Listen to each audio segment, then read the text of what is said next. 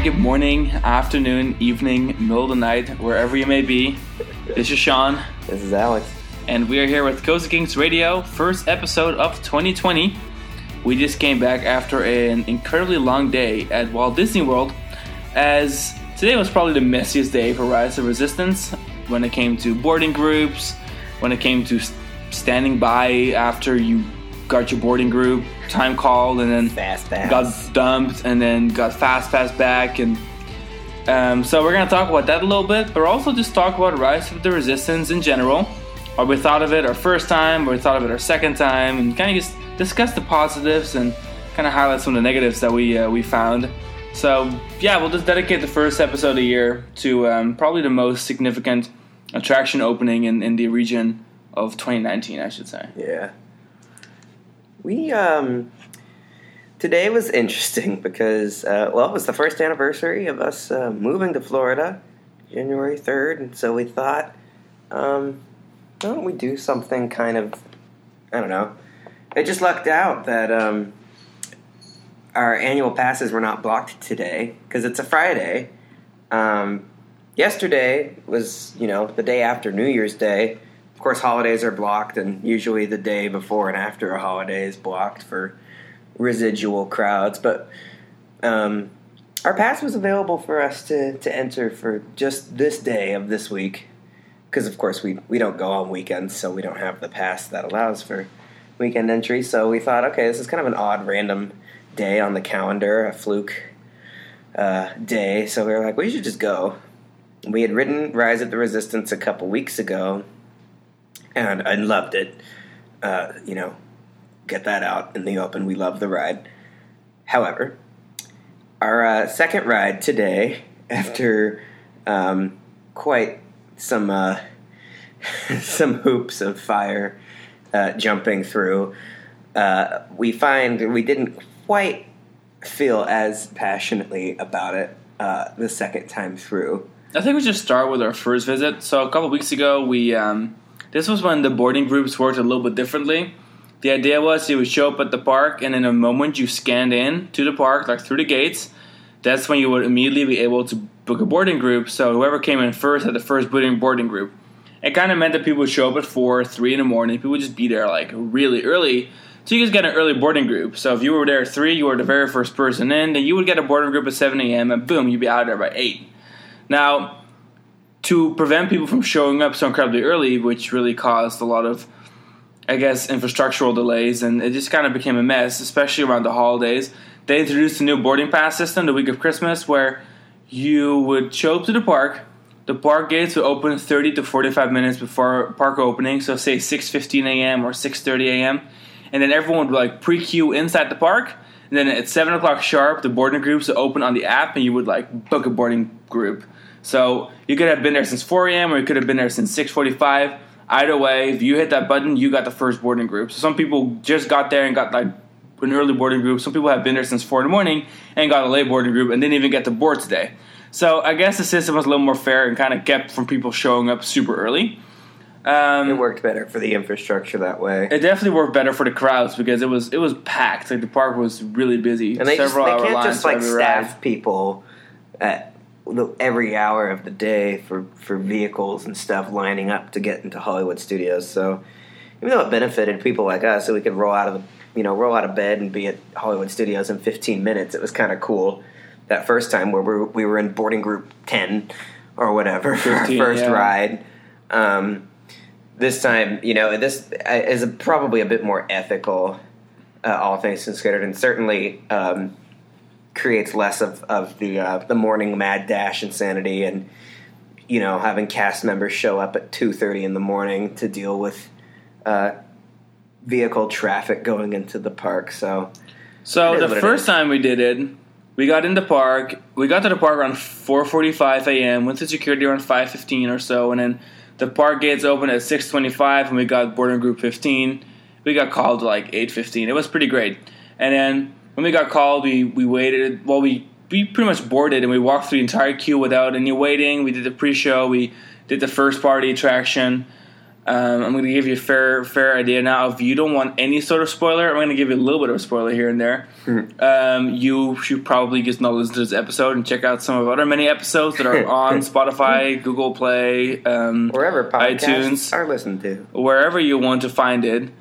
But um, so the first time we went, we got on pretty fairly quickly on the first part of the of the attraction, and then we were queuing for the second part of the attraction, you know, where we board the actual ride vehicles, and that's where we got dumped. So we were like right about to board the ride vehicles, and then we exited backstage and got a return fast pass. Which The ride was down for about an hour. time. Yeah, it was paper. The ride was down for about an hour or so. Then we came back and we got right on. So mm-hmm. that was really convenient. So even though it was, you know, every, all the boarding groups are gone, we got on pretty pretty rapidly, even considering the downtime and being dumped out of the queue after our original boarding. So we did the pre-show again. We did the first party attraction again. Then we did the actual dark ride. So we'll just highlight our first experience. It was actually fantastic. I cannot believe how blown away I was by Rise of the Resistance. some really beautiful uh, aesthetic. We're kind of not really. I mean, Galaxy's Edge is is really objectively a, an amazingly well themed area. It's just not really our aesthetic. We're more, you know, Tron people, Tomorrowland, Shanghai kind of people. Which um, that interest uh, was definitely, uh, I guess I would say, catered to almost to a degree when you're. Uh, doing the second part of the uh, Rise of the Resistance attraction because when you're on the uh, again spoiler spoilers when you're on the platform of the Star Destroyer uh, preparing to board the actual ride that aesthetic and those the clean lines and the white crispness of, of the stormtroopers and stuff that is more uh, enticing I think to us uh, from like a theme style perspective. So going from like the deliberate uh, grittiness and the, the the brown hues and uh, deliberate uh, ruggedness of uh, Galaxy's Edge, and then going to the uh, the second set of pre-shows for, for Rise of the Resistance, and really the uh, the bulk of the ride has a much nicer uh, aesthetic, I think. So the nice thing about the ride is that it uses the LPS system. Location or uh, local positioning system. So the ride vehicles Trackless aren't on the ride. track. So there's two ride vehicles interacting with each other, and then it does a bunch of cool stuff. um, so the first time we rode, we rode in a vehicle that was pretty much leading. So there's like four or five major moments where the two vehicles are together, and the majority of those moments, there's one vehicle that's leading. Yeah. And we learned in the first ride, we didn't realize that there was the vehicle right behind us. So we thought it was the greatest thing ever. Some of these scenes are so impressive when you're the first vehicle and like, again, spoilers, you're going to be going through sh- no through the Star Destroyer on your vehicle, and there are some really great moments where you just kind of think you're alone in this giant ride. A lot of things are happening. And I didn't quite realize on our first ride, there's a ride vehicle right behind us. Now we saw it on the video after the fact. We're like, oh wow, so the ride vehicle behind it kind of just hovers behind it the entire ride. Um, even though there's a couple of parts where you split up, uh, you know, you take your own individual routes, you meet up again. The majority of the main, main big show scenes, there's the two ride vehicles are in the same show scene at the same time. So when we rode again today, we actually rode in this vehicle that's kind of hovering behind The rear vehicle. I cannot believe the main the, the huge difference in impression and the huge difference in experience if you are the front vehicle where everything happens in front of you or you're the back vehicle where you kind of see everything happening in the distance and you're not the first in the action and it makes a big difference on how much I like the ride. I went from like number 3 Disney ride to okay it's in the top 10 but like it's maybe not even in the top 5 anymore Yeah. because right now if you get the vehicle that hovers behind. There's four major show scenes inside Rise of the Resistance where you are not the first person experiencing it. You're kind of just witnessing the vehicle in front of you doing all the cool stuff, and you're kind of just following it. And I can't believe that that wasn't more alternated because there's definitely opportunity to just alternate who does what scene first. Yeah. Um, and it just felt so one sided. Now we wrote it in the vehicle following. Um, so guess that was. I mean, we loved the ride so much, but we realized our first ride on it was so much better. Not just because it was the first time riding it, we didn't know much about it. And not just because we blew, we didn't blow an entire day trying to get on the ride. like It we was did today. honestly just kind of because of that vehicle positioning that we were in. yeah. And now the second time around, God, it just it didn't feel like we were in the action as much. And I think that's really the first downfall that I guess we're going to discuss, even just ten minutes into the show, is that yeah, Rise of Resistance is really good, but don't think it's flawless by any means because your experience can vary very much from someone else depending on what which of the two ride vehicles you're in that are dispatching at the same time. I should say. with a lot of the with, like Disney is a, has been a huge pioneer of the LPS dark rides. I mean, the very first ones uh, is going to be 20 years old this year. Winnie the Pooh's uh, Pooh's Honey Hunt at Tokyo Disney. Um, the technology itself hasn't changed a whole lot. It's just individual vehicles. The vehicles themselves, designs have changed quite a bit.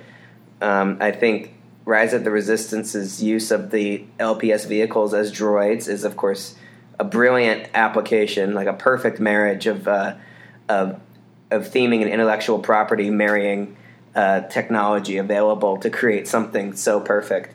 Um, but in our experience with the other LPS dark rides we've been on, like um, Mystic Manor at Hong Kong Disney or uh, Symbolica at uh, De Efteling, these dark rides uh, send uh, three to four vehicles out at a time, and they're smaller vehicles, and they all they don't seem to, one particular vehicle doesn't seem to take precedence over the other. They kind of just rotate in what I- they're doing, Like and all kind of have their own show stuff. Mystic Manor, for example, is a four vehicle dispatch. Each vehicle has a slightly different point of view for the ride. Some have better views of certain scenes than others. But Mystic Manor, you can choose, you know, you can request car one, car two, car three, and so on. And uh, I think the best, still the best application, or I guess my favorite application of the system being Symbolica at Efteling, is that each vehicle is actually has its own theme. Yeah, it's almost like they put three rides into one show building, so you'll go through different scenes depending on what ride you chose to ride. So you have the music tour, the hero tour, And the treasures. and the treasure tour, translated to English, of course. Um, Treasures which was kind of makes- favorite, I think, wasn't it? yeah, and so uh, part of me now thinks about it. I'm like, wow, what if Rise of Resistance had like two options? You know, like, but of course, the whole theme is that The whole you are being interrogated yeah. by the by the First Order. You have no choice. You have Unlike- to where you get put. And yeah, and it's one thing. I mean, Efteling, of course, as usual, goes above and beyond by giving people a reason to want to choose car one, car two, or car three by advertising that each ride has a special characteristic that's unique. Each vehicle, each Which is, of course, much easier for park Efteling than it is for Disney's Hollywood Studios and the most anticipated ride of the decade. But But at the even- same time, it does become noticeable when you experience rides like um, Mystic Manor or Symbolica, and mean, then you ride rides. At least, I mean, Mystic Manor is, is obviously, you, as an enthusiast, you ride it a few times, you get a feel for it, and you Mhm. decide which car is your favorite based on which scenes you like the most. Rise of the Resistance, there's no luxuries there when it comes to wanting to pick your seat, because you can't. There's no point in the uh, cast member spiel, which is wonderful. The whole the interrogation process of your seat assigning for uh, Rise of the Resistance is awesome. Um, but it because it's a show, it's not really. There's no place for you to ask the cast member that you would like a particular seat. It's not really that kind of thing. And I know we're a bit nitpicky here. We're obvious- we're kind of spoiled. I at do want to move like into the idea of it being a show. Yes, like the first order is telling you where to sit because you're in interrogation, and you know things go from there. The show is actually what saves the attraction. Not saying the attraction is bad by any means, but why is it still so fantastic? Even if you're in the second car, is because the whole product from start to finish is absolutely phenomenal. There's two rides in one. Yep, I said it. Spoiler alert. There's two rides in one, and instead of having a million pre-shows, this attraction does such a fantastic job of combining a, all a bunch of little parts of the queue and pre-shows and making it one long, long actual attraction, twenty-minute experience. But in reality, not really, because really you're standing around.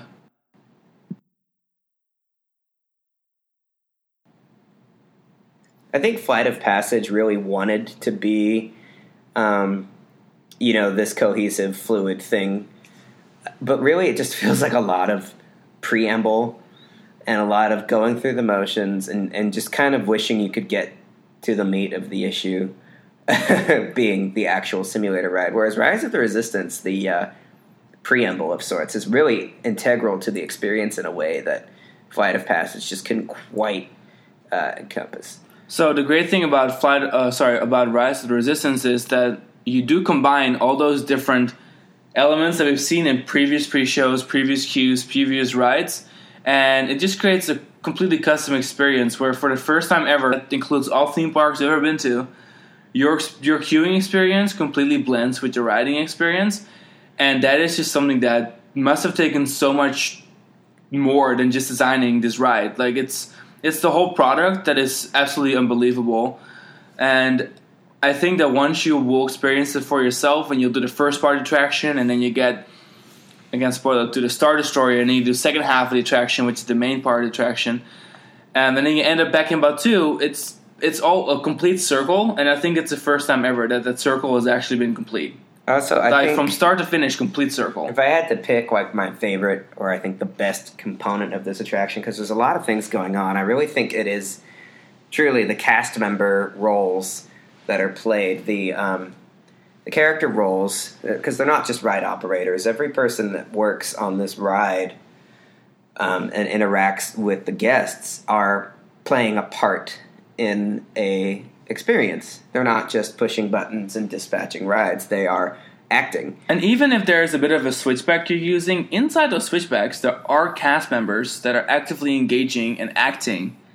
And then, of course, you get to where the pre show starts, and that's when it really kicks in. Every single bit is acting, it's all a production. Um, And you can have fun with it too. I mean, you can get into it. Cast members will stay in character, and you can bring your own. Uh, basically, I mean, you've you've kind of you've been apprehended by the uh, the First Order.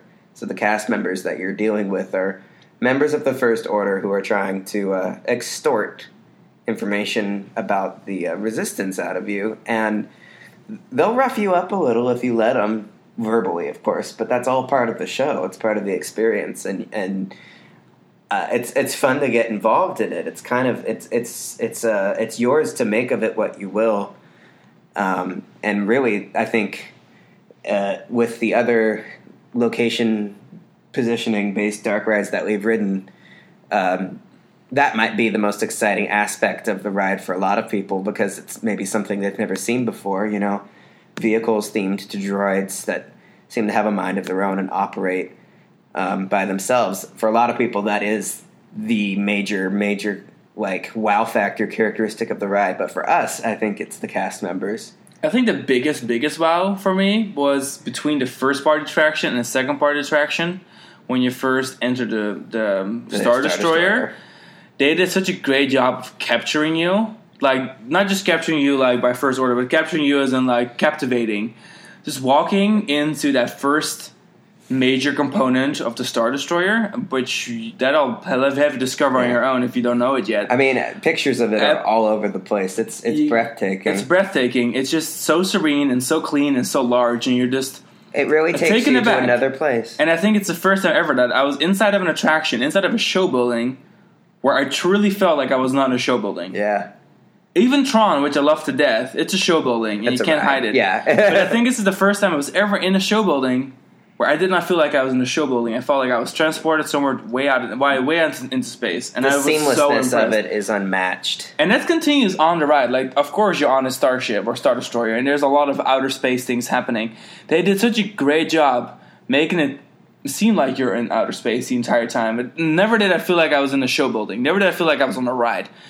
Um, so even though, yeah, I, you know, we were in the second vehicle today, and perhaps I didn't quite like it as much as the first vehicle, but no matter what, the ride does a really good job keeping you in that environment and complete, you know, and just mm, immersing you 100%. We talked about um, we really want to do we want to shake up our uh, top twenty Disney attractions. We did an article uh, about that after our first Shanghai Disney visit in 2017, and uh, after we wrote Rise of Resistance, we kind of we had to ask ourselves like, okay, I think it's time to rewrite the article um, with this ride in it, obviously, and you know a lot of other changes too, but it's the ride that makes us want to re-evaluate like what makes a great Disney attraction and, and uh, you know where the standard is, where the bar is. Uh, as far as the whole industry is concerned.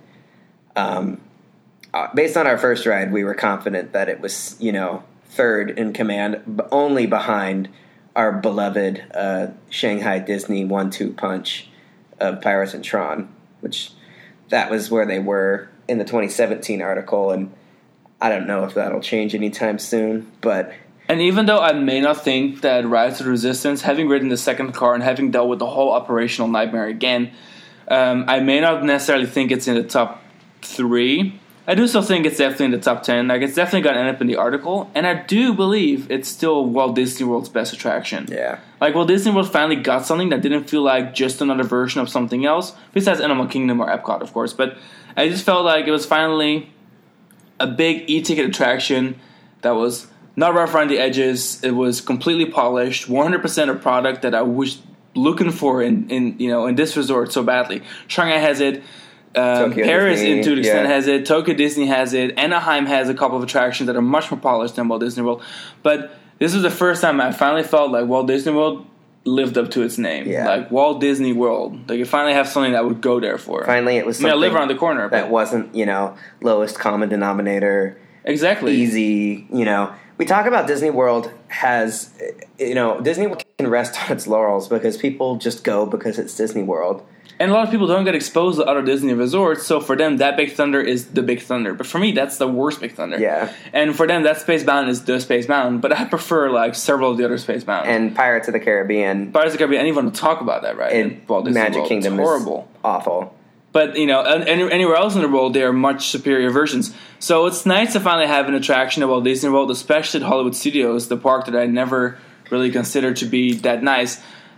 To have a ride, I'm like willing to wake up at 5 a.m., wait 12 hours on the day, lingering, waiting through the queue, getting dumped, having to go through Fast Pass, wait a half day again to get on that thing. It's worth it, in my opinion. Today was a mess, by the way. Like Yeah. So what we're kind of alluded to, to it, but really explicitly. Yeah, let, let's run let's run over real quick. So today is um, January third. This was the first day that all annual pass holders uh, have been unblocked for the year, and it was a really really busy day. This was, and it was, a, it was a busy day, and it was And also honestly the day with the most day downtime for Rise of Resistance so since far. opened. Yeah, So we got into the we got to the park around six. We got inside around 6.15, 6.20. Then we waited till seven, which is rope drop, to you know, go join a boarding group. We got assigned number sixty seven at like seven oh one. which sixty-seven isn't, you know, Generally, it would be like a 12 p.m. like yeah, boarding time. Not a bad, or, Like or- most or- days. yeah, like it really. I mean, it- maybe even earlier than that. I mean, we we got we were boarding at one fifteen, but the ride had suffered a lot of downtime. Yeah. So I would say that even sooner than that would have been no- normal. The the ride on average seems to load about 125 to 130 boarding groups. boarding a day. groups a day. So 115 came, and after every time we thought we were closed, it would like break down. It would stop distributing boarding groups or calling boarding groups for about an hour or so. So finally, we got we got into the queue, and we see the queue is like way out the building. As for the first day we went, we walked straight onto the pre-show, and now we waited uh, with all the downtime about two hours and 20 minutes because at 3:36 p.m. right after the pre-show. Um, we didn't enter the first part attraction. We actually got dumped Yep. which meant that after waiting for a long time, given Disney gave us water, popcorn, and chips in the queue for free, which is nice, and that's a good good recovery for people who've already been waiting since 6 a.m. to get on this ride. Um, but anyways, right before right before boarding the attraction's first part, we got dumped, and we got a fast pass to come back. However, there was no estimate of when the ride was going to reopen, which had been the story all day. So we went to Epcot, had some food, went to Magic Kingdom, posted the Tron Light Cycle Power Run vehicles, came back to Disney Hollywood Studios. And it was We stroll up, Um, and like the was- ride still hadn't reopened. Like I had boarded a couple of groups, and the queue was full, but like there was no one boarding. At this point, I realized like we're still at 87, and I think they closed at 94 last boarding Yeah. group for the day. But this was the first day I think if if if not the first day in a while, maybe the first day ever that they didn't even board hundred boarding groups. I, I'm not sure for certain, but the ride had such a tremendous amount of downtime it, today. I, it was just down more than it was up. the app says that they'll board any. Basically, it says anyone that's in group boarding group 125 or above Or below. uh, 125 or above may not get boarded. Uh, But it pretty much indicated 125 is like the yeah. minimum of hitting. yeah, And people even like have if you're tips in online saying like yeah. if you have over 125, don't worry, you may even get on. Yeah. Well, people that were above 94 never got on, and this Yeah. park had been open from 7 a.m. to 10 p.m. I'm not kidding. It's it's now how many hour operating day? Like 15 hour operating day. it's incredible. Uh, Um, anyway, so we got back to the ride around 7.20 or so, Mm-hmm. uh, or around 7, and we waited around a little bit, and then they were opening the queue. But I noticed on my app that I got a fast pass that was also available as a multi-experience app when they scanned my Magic Band when they dumped the queue. However, for some reason, I don't think Alex's Magic Band was scanned properly mine did not get scanned properly because he did not have a you know my Disney experience like extra um, multiple experience fast pass, which was also available for um, for Rise of the Resistance. So we kind of saw there was going to be a problem coming up because we know at the moment that they're going to open the fast pass queue for the returns, people are going to flood it, and it's going to be a problem if you don't have a fast pass. Sure enough, mine scans in. Alex is like being put to the side. They tried to separate us and, And put I'm me like- in like a different group, and I'm like, And no. it all had been a stressful day, but at this point, we have been there for like over 12 hours trying to get on this ride. Yeah. So I'm, no, we kind of had to argue with them. We kinda We're laid we down the law, and we were we're like- the same boarding group. We're wearing the same We're wearing the same outfit. We have, you know, my fast pass scanned, his didn't, but we're the same boarding group. Like, look at our We have the paper trail of us being on group 67. I was the one that made the reservation for boarding group 67. Yeah, and I was the one that actually got a fast pass because mine scanned and his didn't. So uh, after a short argument, They've been they- having a lot of problems. They've been having so many problems. They were just like, okay, we believe you guys. Walk on. It definitely helped. We were wearing the exact same Disney outfit. Yeah. Um, so we got on, and then we walked on pretty rapidly, and then we got the second vehicle. Yeah, we were in and out in 40 minutes. Yeah, which is not bad for rides because it's a Rise of the Resistance is is an experience. Like Yeah. you do a lot. Be- You know, it's not even necessarily the main attraction, the main ride. Um, so I enjoyed the ride, and the cool thing about Rise of the Resistance is that depending on the time of day, the ride kind of changes. So like at nighttime, the ride scenes will be like themed to night, and during the day, the ride scenes will be themed to like the day, which is nice. Um, so we got to experience it with like the night theme for the first time. But yeah, I must I must admit when we got back to the station, the last scene wasn't working, and I know I had been having mad difficulties today, so I didn't really care about the last scene. Yeah, we were just glad But we the ride. having to deal with that much of a waiting and that much of a production to get on the ride, and then realizing for the first time that that second vehicle has such an altered ride experience, it definitely changed my mind about the ride. Yeah. And I just, the park really, at first we were really disappointed because we just felt like the park had dropped the ball operationally because we weren't sure. You know, after they dumped the crew and gave us, fa- uh, uh, uh, dumped the queue and gave us fast passes, we weren't sure how it was working as far as like calling other boarding groups. I think our problem was that we had been called. We waited two and a half hours in the queue. Then we watched the pre-show, and for some reason, after that, they dumped us. And I was like, Yeah. "Why haven't you dumped us way before? The ride has been Yeah. down for hours, Yeah. and now you're waiting, having us do the pre-show, and riders are about to board. You're dumping us." I was like, "Are the people behind us in line that are gonna wait in the queue, get on, that are late later boarding groups because they started boarding, they started increasing boarding groups for a second while we were also waiting." The pro- they don't have any other way of informing people who got dumped and are waiting on fast passes. They don't have any other way of notifying these people that the ride is open again, except for boarding groups being accepted. So, say in our case, we were in boarding group 67. The ride broke down and dumped the queue at boarding group 73. But there's no way to know that the ride had reopened except for checking on the app and seeing that they were boarding group 74. But the problem is, before they started boarding group 74, they would open a fast pass first. So they would let anyone in that was dumped. So it could be hours before you knew if the ride had reopened, and by the time you got there, it was guaranteed down again. Yeah. Which is kind of how it went all day. The system so is wouldn't- frustrating it, for people. It wouldn't feel so flawed, the system of, as, of being notified when the ride is open again, if the ride wasn't constantly up and down. Yeah, and for us, no, we live local, so it was kind of one of those things where like, okay, well, we can come back next week if we really wanted to. But I think the problem was that we shared like a family experience for two and a half hours with another family in the queue, and they had traveled here from Rochester, New York. Rochester, New York, and they spent the entire day trying to ride this thing. And after two and a half hours of waiting and being like kind of disappointed I have to spend that much money, the queue got dumped, and I felt nothing but embarrassment on behalf of my local park I was like, wow, this really sucks. Yeah. These people spent thousands of dollars to go with their family, and now the entire day is blown, and they got dumped right as they board. it's really like we we're very fortunate. We've done a lot of amazing things. So when we complain per se about stuff like this, it's really it's not about us.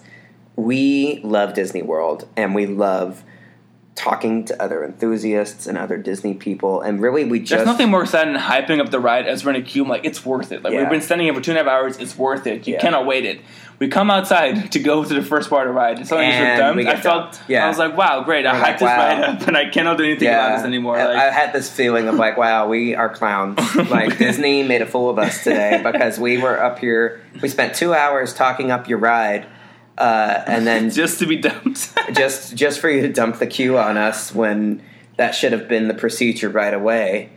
Uh, so it's I, the, I, I know that it's a it's a work in progress for Disney, and ultimately um, they did come through with a pretty uh, surprising uh, service recovery because once we got home, we found Anyone from Group 94 to 125 got comp tickets for tomorrow and a guaranteed fast pass for Rise of the Resistance. So not just kudos to, the operations team and whoever, no marketing, whoever was in charge of that. I want to give a huge shout out to the cast members who are at that ride, who are in that area, because the mobs were mad. We were kind of upset. Everyone was just upset. Everyone spent the entire day trying to get on this ride. The lines were all the way down to like Muppet Vision of people who were hopeful to get their boarding group called today, which they didn't get called. Peop everyone who was there waiting also showed up before seven because otherwise there was not even a reason to wait. So you can understand that everyone there at like 9, 8, 7 p.m., 8 p.m., they're just upset they want to ride, and it's been all day. Either they never got called, they got called and waited and waited and 14 got hours dumped. for their boarding group to get called after So- the app told them it would be, and then it didn't happen. So the cast members had to deal with a lot of upset guests, and to be honest, they did a really phenomenal job. I want to say that for a park that is such a mass production or for a resort, their cast members, their team was on point. They did a good job. They helped out where they could. They were well trained, and I want to give a shout out to, to everyone that we The dealt whole with. They always stayed nice. Yeah, the whole Always. Galaxy's Edge team. I mean, by and large, I think the staff at Disney World, the ride ops, and, and just everyone that we, I know it's probably a privilege to work our- that attraction or area, but still, whoever they deserve in general, I they did a think the good Disney job. World staff is is incredible in their courteousness and their friendliness, and it's it's full. It's fully populated by people who clearly love to work there and love um, to serve and delight the public, but especially uh, Galaxy's Edge and Rise of the Resistance. I because think these people deal with angry mobs of people all day long. the These staffing was members- incredible. Not just Yeah. how friendly and attentive they were, but how many people. Like it was all hands on deck.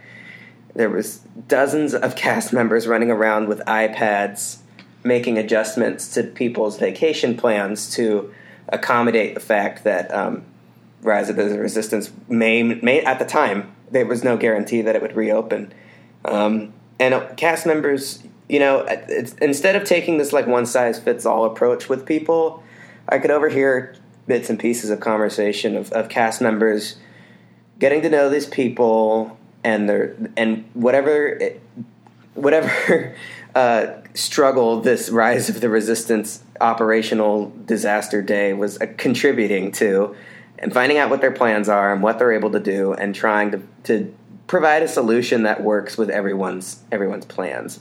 Instead of just throwing tickets and fast passes at people and saying you know here here's a solution for the people that you know were, were there at the ride at 7 or 8 p.m you know waiting trying to get on um, I, I think there was enough cast members on hand to, to help make sure that people had a tailored solution to their issue and i think it diffused a lot of the And I think it was part of damage control because if you're gonna just give out fast passes to everyone in the mother today, then tomorrow's operation is also gonna be a mess. Because are you gonna be able to even get the boarding group 80 if you have like hundreds of fast passes from the day before yeah and hundreds of fast passes of your downtime on a Saturday? So I think they did a good job like meeting people's needs, and overall, I was I was I was pretty impressed. So take that for what you will. The ride itself was very impressive, but I think the overall production, even outside of the front entrance of the ride, um, they they got a good team. They have a good thing going for them, And whether or not I really do believe that there should be better alternating between vehicle one and two, in the end of the day, it doesn't matter. If it's your first time riding, I would say deal with that hassle. If there's a hassle, if there's an operational delay, just honestly deal with it. It'll be worth your day. Yeah.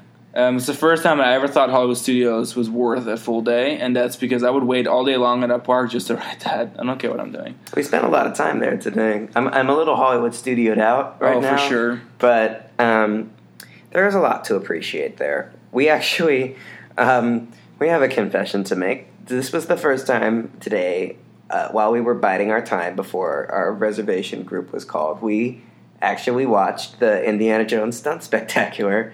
And uh, we had never actually done that before because it's. I, I mean, I'll be the first to admit that we're if, we're any kind of Disney people, we're ride Disney people. We're there for the roller coasters and the dark rides and and that kind of thing. So shows, I, I, we always like the idea of shows, but sometimes it's a Yeah, there's a few sell. show around. There's a few shows around the world that I really really like. It's gonna be like Waterworld, Waterworld. and Universal Studios Hollywood, or Chimelong Ocean Kingdom's Ocean Resistance. I mean, there's I would literally watch that every day of my life and never stop. But then when it comes to Disney, Disneyland Paris. yeah, when it comes to Disney World, we're usually not the biggest fans. Just because it's super crowded, I feel like some of the shows are not that good, but they get hyped up. Like Fantasmic at Disney's Hollywood Studios. I'm Studios. sorry, people, but that's not good. We love Fantasmic, but not that Fantasmic. No, Fantasmic and Hol- uh, Fantasmic in Anaheim and Fantasmic in Tokyo are much better. But that's a whole different story. I don't want to get Yeah. into. I'm not trying to sound elitist, but Yeah. uh, other than that, we really enjoyed the, the stunt show. I Indy really hope so they great. keep it I'm forever. so glad. That was really great. Indy is special for a lot of reasons, but I think the OG namely ride is for it's the park. last yeah, OG attraction, It's the last remaining original attraction for Hollywood Studios since you know there was a lot of uh, potential there with the Great Movie Ride and the, the studio backlot tour as far as repurposing into uh, uh, Mickey and Minnie's Runaway Railway and Galaxy's Edge, respectively. You know, I think of uh, no matter how much you loved those rides, I guess you could say it was a fair trade because now uh, we've exchanged the uh, original rides at Hollywood Studios or MGM Studios rather for um, perhaps the most marketable characteristics of the res- that the resort has seen in a while. Um, I guess you could throw Toy Story Land in there too because that was all. But I think. Star Wars makes people travel more because Star Wars is you know every Disney park has had a Toy Story. Well, Land. yeah, no, I mean, I mean the the Toy Story Land that uh, it sits on the old uh, Oh, tram tour lot as well. Mhm. So, like, by sacrificing the tram tour, we got Galaxy's Edge and Toy Story Land, and we got Runaway Railway, which we're super excited about. Um, in exchange for a great movie ride, which I loved Great Movie Ride, but it's also an acquired taste. And uh, in this era where people come to Disney World to eat, sleep, and breathe Disney, you know, no surprises there. Um, The Wizard of Oz wasn't quite yeah, there. Singing in the Rain and Alien and some of these, you know, the movies that um, were represented in, in the early MGM Studios uh, premise attractions, you know, maybe haven't aged as well as attractions that focus on Disney IPs. So, um, as much as I miss that final scene with the uh, Wizard of Oz there at the end, it's kind of, I'd say it's a fair trade. I think uh, Runaway Railway has a lot of potential, and we're excited to see it come I think the uh, locations are perfect. We were talking about it earlier. We're sitting on a bench again. We're killing time today, so we're sitting on this bench in front of it, relaxing, a little stressful. and we're just kind of like, you know, finally, Walt Disney World and Disneyland, for that matter, are gonna get their Mickey ride. It's all about Mickey Mouse and Minnie Mouse, but never there was never a Mickey ride, and It's now the there is great- a Mickey ride. It I'm was so always excited. the great head scratcher. It's like, oh, this whole resort is built around a mouse, but he doesn't have a ride. Yeah, I'm so excited for that. And you know what? Speaking of first, because no Indiana Jones was our first time. Um, it was also our very, very first time waiting in standby queue for Rock and Roller Coaster. Believe it or not, I have never seen the standby queue, and I must have ridden this ride at least a yeah, hundred times. Me neither. Never seen the standby queue for Rock and Roller Coaster here, and I learned it's so small. I'm like terrified of the idea of waiting in it if it's not 7 a.m. Rock and Roller opening. Coaster had a three-hour wait all day today, which means that That means that it was just were- all fast were just, passes like, coming in. moving at one person every ten minutes. Dude, that's what makes my heart cry. Get those paid fast passes in here. But yeah, so that was that was really fun. Um, in general, I would say we had a good day. Rise of Resistance was worth having to deal with this whole ordeal. And if it's your first time riding, I'll be honest, whatever you can, try get on it because there's no better ride at Walt Disney World. Yeah, is it our favorite? No, because we like people moving better. But Yeah. that's just because we're weird. We're just weird. we, we love people more. and once Tron opens and um, you know Cosmic Rewind, maybe we'll like those better. But as of right now, yeah, I think it's my favorite. Well, I think it's the best ride at Hollywood Studios. I think. I, well, I, I, mean, I, would say Rise of the Res- yeah, Rise Disney of the World, Resistance. I would say is objectively, probably objectively, the best ride uh, in Central Florida right now. Um, which is hard for me to admit as such a huge, huge fan of rides like Spider Man and Hagrid's Escape from Gringotts. I think Hagrid's biggest- Flaw is that it's outside, so it's way harder to control the whole. You know, to control the the environment. elements. Yeah, control the elements. So on Rise of Resistance, like we mentioned, it's flawless. I feel like I'm completely transported for the first time ever. I feel like I'm not inside a show building. And no matter what you try, even though you're not really in the show building much, and Hagrid, you're you know you can still see Rock and Roller Coaster in the distance. You can still see that there's a big giant painted wall that is definitely not a real tree. So you just I you don't know. can see Rock and Roller Coaster from Hagrid. Oh, I meant like um, Rock Rocket. I'm sorry. that was cute. Um, but either way, um, yeah, Rise to Resistance, really great ride. total slam dunk for the park. I mean, once they once they get that thing running consistently, which I mean, they're not far off. It's for what that ride does, the amount of things that it combines. It's it's got it's got so much going on that when you ride it, it you really whether you care about Star Wars or not, the ride system is so incredible. Uh, that you can't help but applaud seeing all this tapestry of technology just work in harmony. Which is why the downtime was not surprising. There's so many elements. We're kind of just thinking like, oh, what's what could it be? Why it's down Yeah. now? Because there's a million things that it could I would be so curious to know because it broke down. It had at least three broke three separate breakdowns in excess of at least an hour and a half today, Yeah. uh, with combined overall downtime of several hours. I want to know if it's the same component three times or three different components one time, just out of morbid curiosity. I could almost, you could take bets based on rear rides and uh, knowing the components of the ride well enough, asking yourself, was it the pre-show, pre-ride carousel? Was it the Kylo Ren final scene? Was it the drop track sequence? There's just so many things going on. Elevators. Yeah. What was it? Yeah, elevators up, elevators down. Like, it really is a testament to uh, what they've accomplished here when you think about all the things that could go wrong. And then I sit back and think, well, yeah, we kind of jumped through Rings of Fire to ride it today, but you know what? We did ride it. I feel very fortunate to have ridden it twice now. Very fortunate to have ridden it twice and, and be in a position to say that maybe it's not our favorite, but uh, still an, an objectively uh, spectacular ride and a real uh, slam dunk for the uh, Walt Disney World Resort in uh, Central Florida. And I think going into this episode, after today, I kind of had a certain opinion, but then talking about it and thinking about all the aspects again, yeah, I definitely, it, it's a very solid attraction. For most people, they're not going to experience it more than once in their life or once a year, depending on how much, you know, how frequently the, the general Walt Disney World goer goes to Walt Disney World. And if it's just like a once in a very long time kind of attraction, it is just absolutely spectacular and memorable. And it helps that right before we decided to record, we were procrastinating because we were tired and we had some dinner. And uh, we saw on social media that they were giving away Hollywood Studios admission. definitely tomorrow. changed the mood because people were just mad and like you, you kind of feed off of that like The line for guest you're like, wow, services really was sucks. hundred people long. We were joking about how they were going to take do reservation boarding groups for guest services now because boarding zone one through eight cannot my, go to guest my services. Disney Plus, Disney Plus, my Disney Magic pass for guest services. um, but no, I think um, looking at the situation objectively and seeing Disney uh, really bend to cater uh, to the people and to uh, do their best to right the wrongs and, and to dam- control the damage in a very public, unapo- like unapologetic. It was very professional. That's Yeah. where I felt, and this is not to, to, to trash Universal, but whenever there's Hagrid issues, it was just kind of like, oh, well, the ride closed early. Oh, well, the ride's opening late. They sweep it. Well, the there's like Yeah. no information whatsoever. And Disney does such a good job communicating with the guests, even if it's hard to find out when a ride's open or not. I'm pretty sure they don't even know when a ride's open or not. Yeah. So they did a really good job communicating about when you can ride, how tickets worked, how your money was spent, and how you're still getting your value and how they're helping you.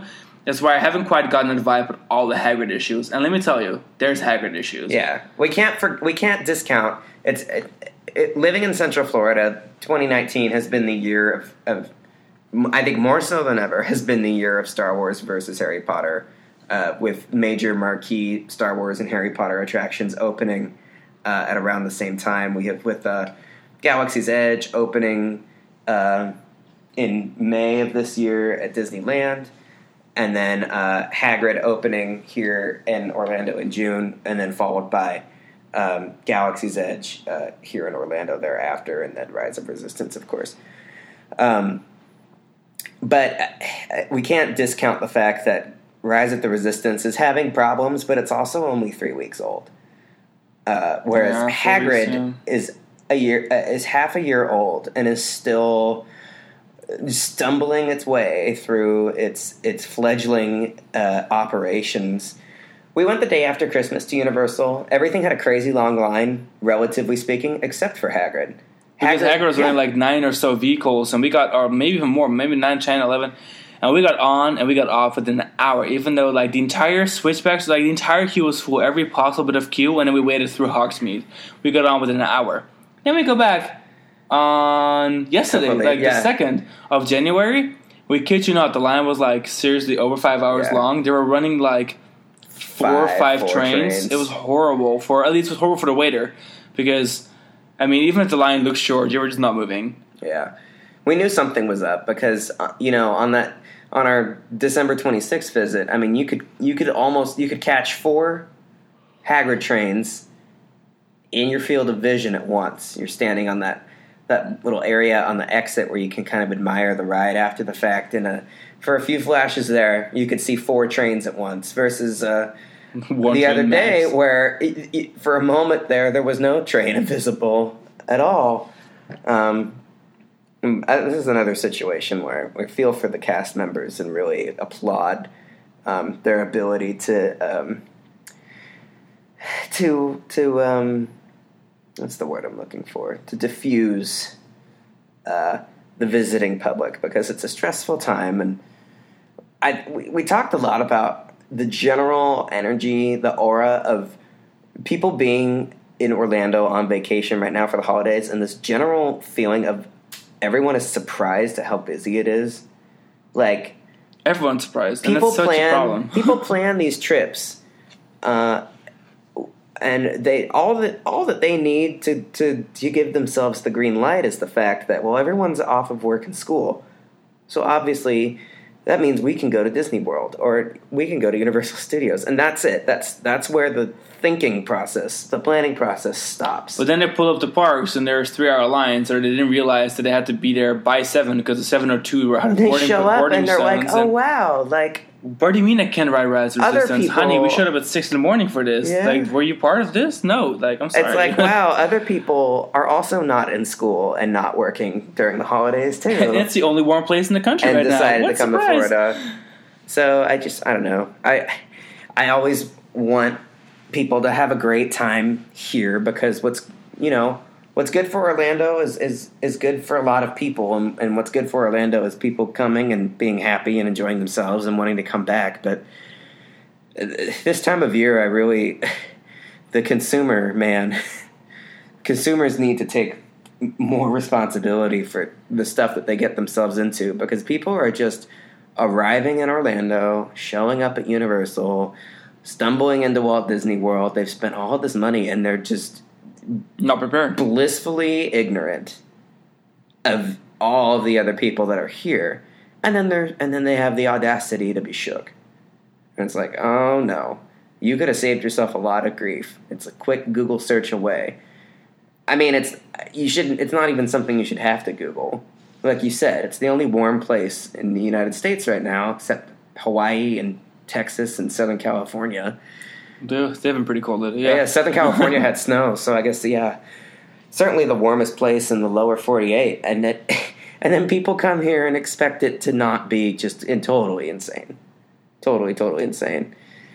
Especially since the resorts have been, you know, trucking right along lately with these major attractions. And I'm built. impressed with all the increases in pricing that they're still doing so well. But I guess that's exactly why the prices are increasing because they're still doing so well. People seem very confused also by the idea that like Disney World can be too expensive and too crowded. And it's like, well, no, these you can't. Comp- if if you want to complain about both of these things, you have to take a step back and consider that these two things are related. If Disney World was as cheap as everyone wanted it to be, we can say with confidence that the crowd thing would be Be way control. worse than it is now. Uh, no one wants to talk about resorts pricing people out so that it's not shoulder to shoulder in the parks. But unfortunately, it's still shoulder to shoulder in a lot of these parks, even with prices are what they are.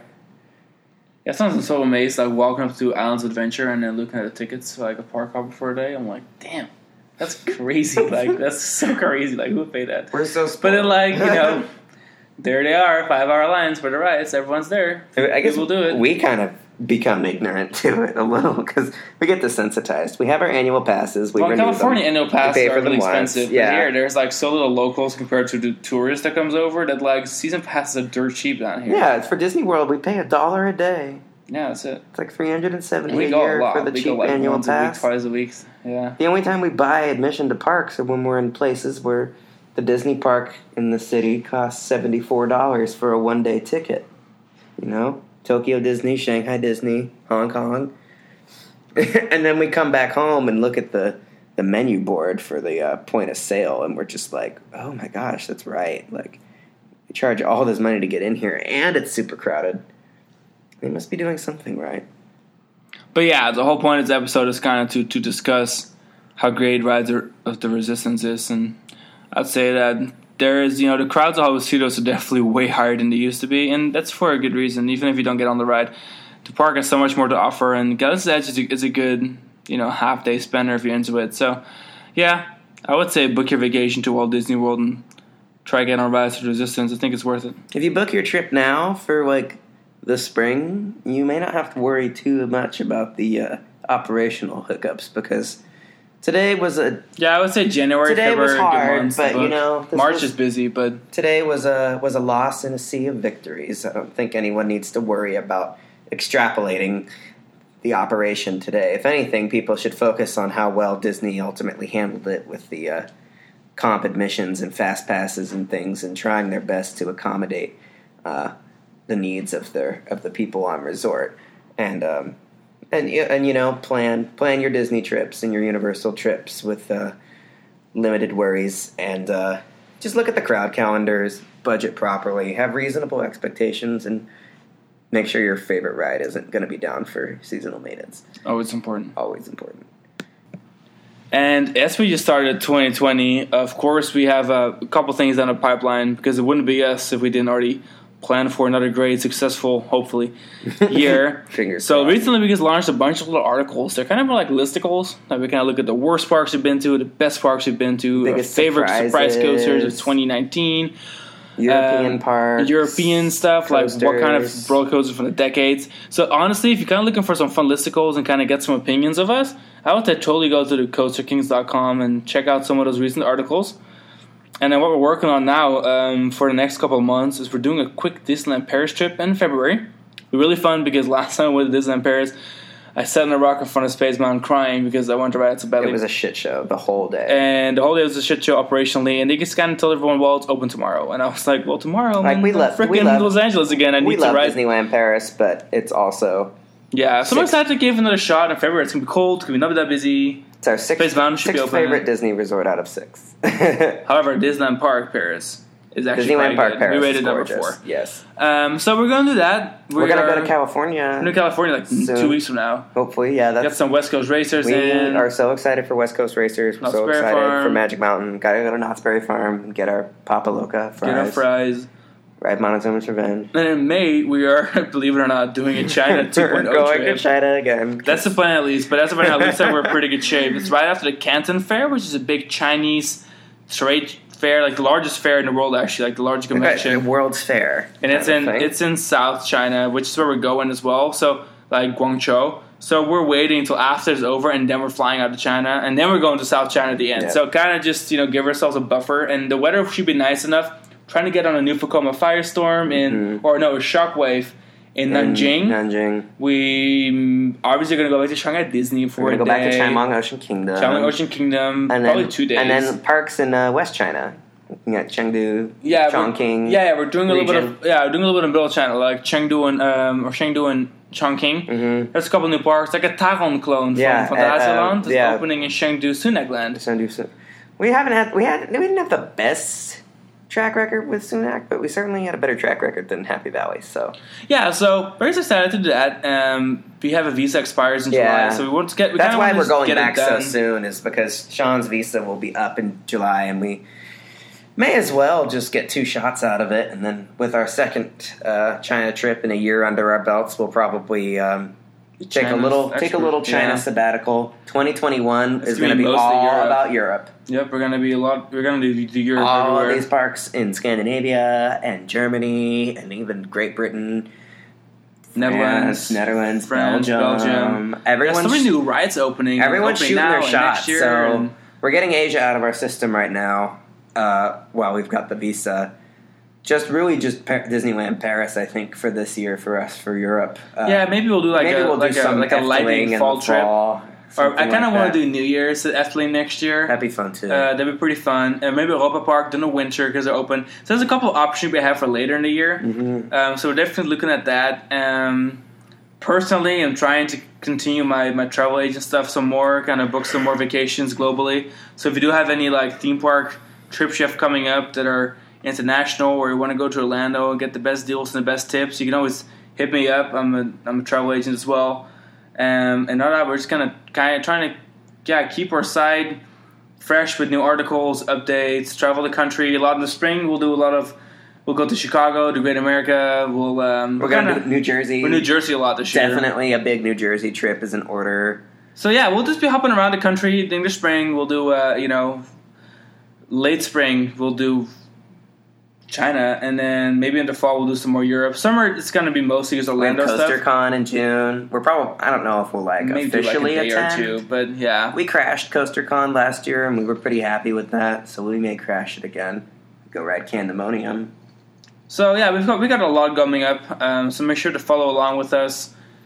And It's just- please, if you you know, uh, email us, text us, send us an email, uh, message us on social media, Instagram, Facebook, carrier pigeon.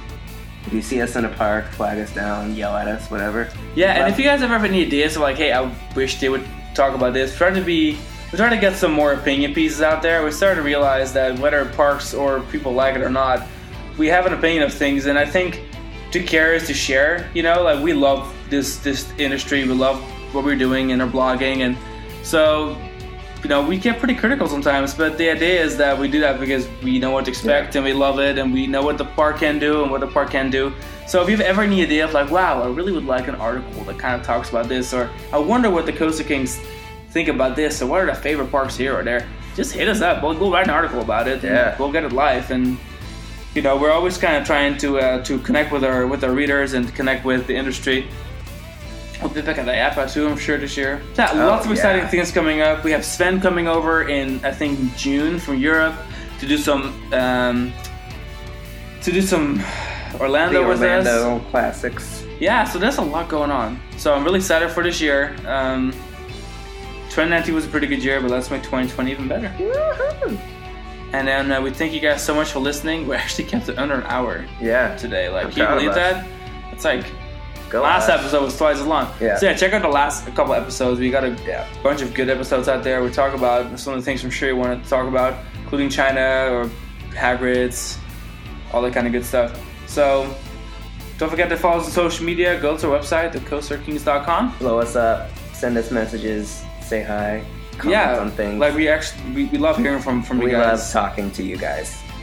One of our favorite things about doing this. is So continue that. Yeah, in people and getting to know 2020, all, so. maybe we'll even do a park meetup. Yeah, we'll see. Who, who knows? So we'll see. But thank you guys so much, um, as always, for for your dedication and following us and your love and you know appreciating what we do, and we appreciate what you guys do for us. And so we look forward to uh, making 2020 an even better year. Yeah, that's right. All right, well, that was Sean, Alex. and uh, we will see you on the next episode. Thank you so much.